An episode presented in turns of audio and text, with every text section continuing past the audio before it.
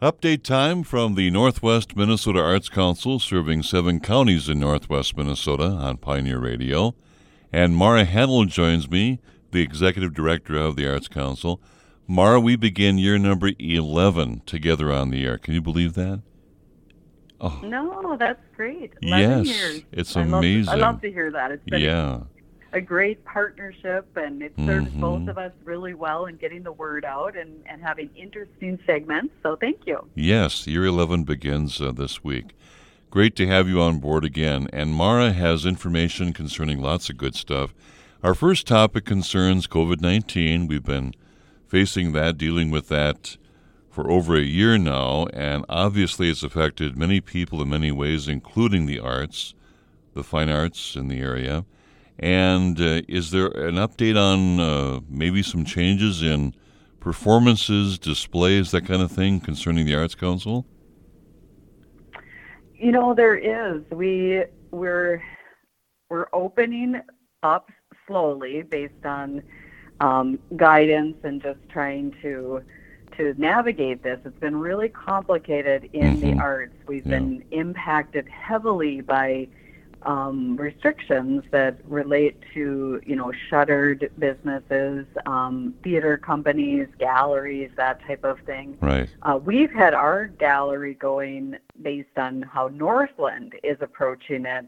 Um, Ron, like you can imagine, we with our gallery there, we look to how they're interpreting um, the guidance, and we have shows happening. So we just closed our show as they opened up a student show, mm-hmm. which we mm-hmm. had the birds exhibit going, and then we will have our four inch by four inch show starting once Christine Foster closes um, her student work show, and she'll, she'll have it up for about a couple weeks um, there at Northland um, Community Technical College in Thief River Falls. Mm-hmm. Um, but but okay, so that's a minor thing, is that inside gallery and how to approach that from our perspective. But a major thing has been the groups that we give grants to. So the festivals that didn't occur last summer, just a couple of them created a pandemic plan, and then we're able to um, follow guidelines to limit how many people came into outdoor spaces and just kind of provide some distancing, lots of hand washing, like you can imagine, mm-hmm. and um, mask wearing.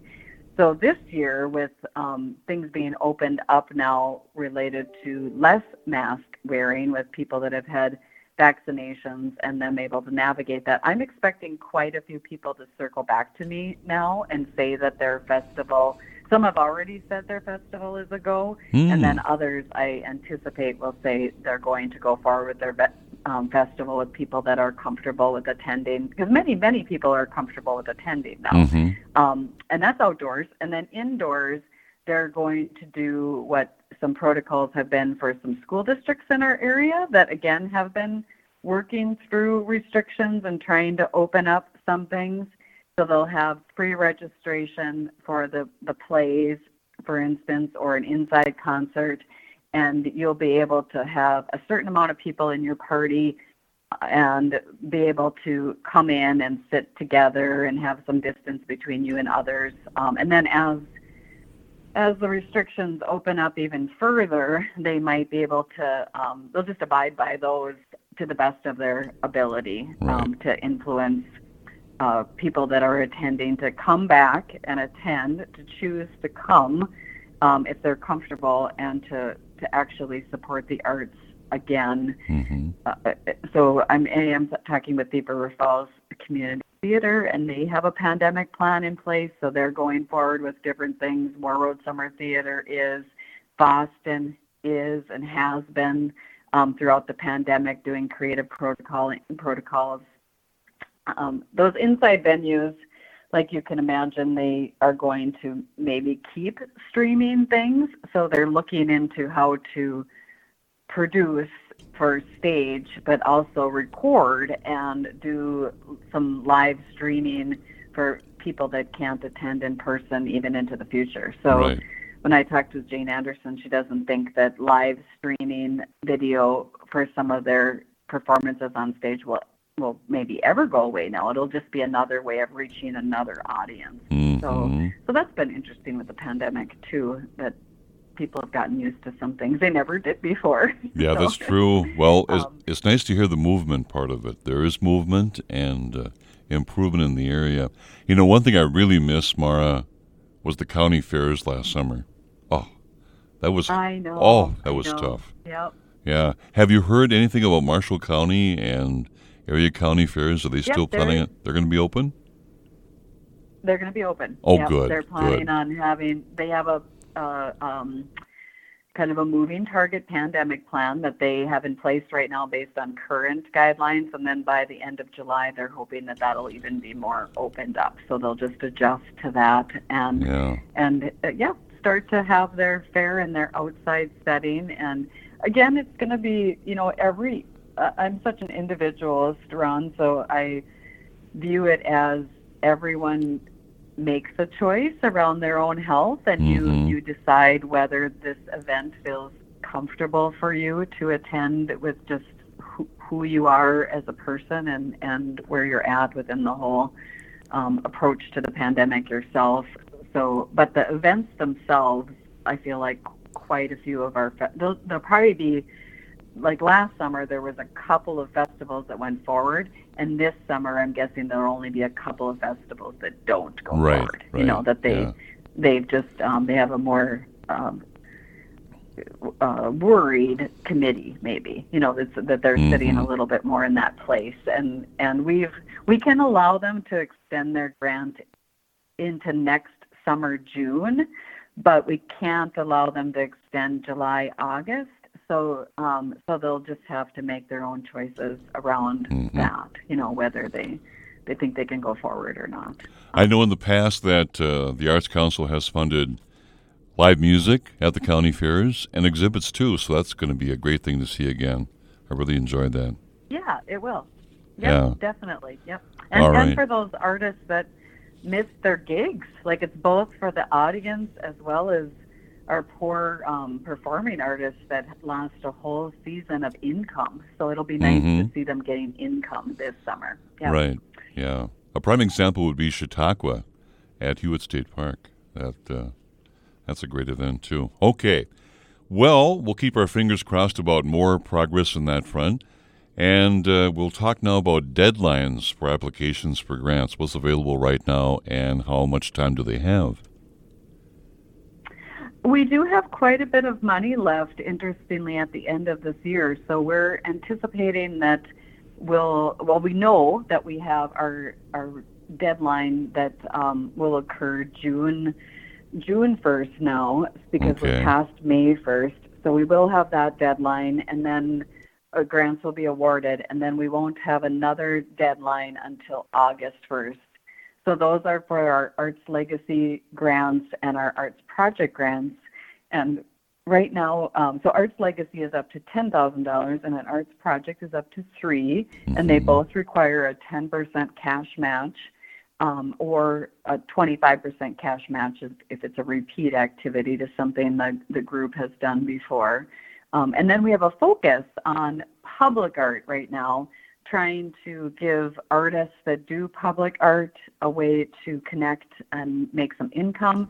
Uh, it is something that's relatively easy to do during uh, health crisis pandemic like we're having right now.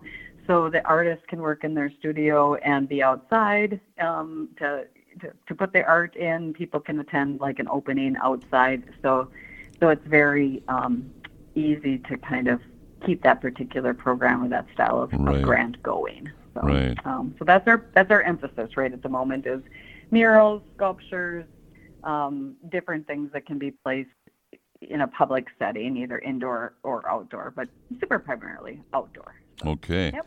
And to find out more, contact Mara and uh, check out what's available and uh, the application process too. Any exhibitions uh, on the horizon here short term? We have our main, our large exhibit has a call for entries right now. That's due mid um, mid May. We set an, a May 17th deadline for the call for entries, even though the exhibit is until Warroad, until August in Warroad. So we're trying to hit the school districts to get student art, um, but people can circle back to me at the Arts Council for an entry form. I can drop it in the mail, and get them that in the next couple of days, and they can enter two pieces. It does cost um, a little bit of entry fee because we give cash prize, prizes at this particular show. Um, a lot of art is sold too at our show, so yes. if people have art that they'd like to put a price on. Often mm-hmm. we have quite a bit of purchasing of art, um, so that's a that's another nice thing. It'll be it'll start in Warroad on the 12th of August, and then they have an event over that next weekend that a lot of people will see the art, and then it'll go all the way through the 26th, which is a Thursday with our reception.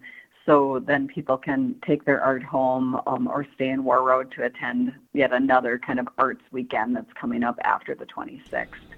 Um, but yeah, and then we'll do our of the year awards then too. So we okay. we recognize at the artist reception um, our artist of the year, um, giving that artist $500 and an award.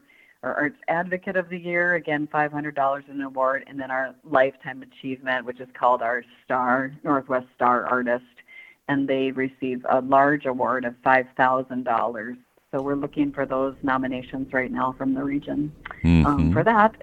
And then we just finished our call for entries for the four by four inch show that'll be put up a little bit later in May at our gallery at Northland Community Technical College in Thief River Falls. So, so okay. there'll be lots of little mini art up in that gallery um, for the summer months right now. All right. Stay tuned for more. And again, the Arts Council serves a large area in northwest Minnesota. If you would, Mara, let's hear those counties that you cover so well. Right. We have seven counties, so it's the, the northwest corner um, Kittson, Roseau, Marshall, Pennington, Polk, Red Lake, and Norman. So the seven counties right here in this upper upper mm-hmm. corner are the residents and arts organizations that we serve, and and you know we serve school districts too in in many ways. So a yeah. large area, and she does a great job too. And they have a new phone number to contact uh, the Arts Council, and that number in Warren is area code 218 745 8886. All right? I got a new phone number 218 745 8886 and I encourage you to check out their website, northwestminnesotaartscouncil.org. Anything else, Mara, to talk about today? Nope, I think that's it. We covered some great topics. So All right. So Fantastic. Well, stay healthy. We'll talk again. Okay. Talk to you later. Very good. There she goes, Mara Hanel, Executive Director of the Northwest Minnesota Arts Council. Our update Tuesdays at 3.05 on Pioneer 90.1.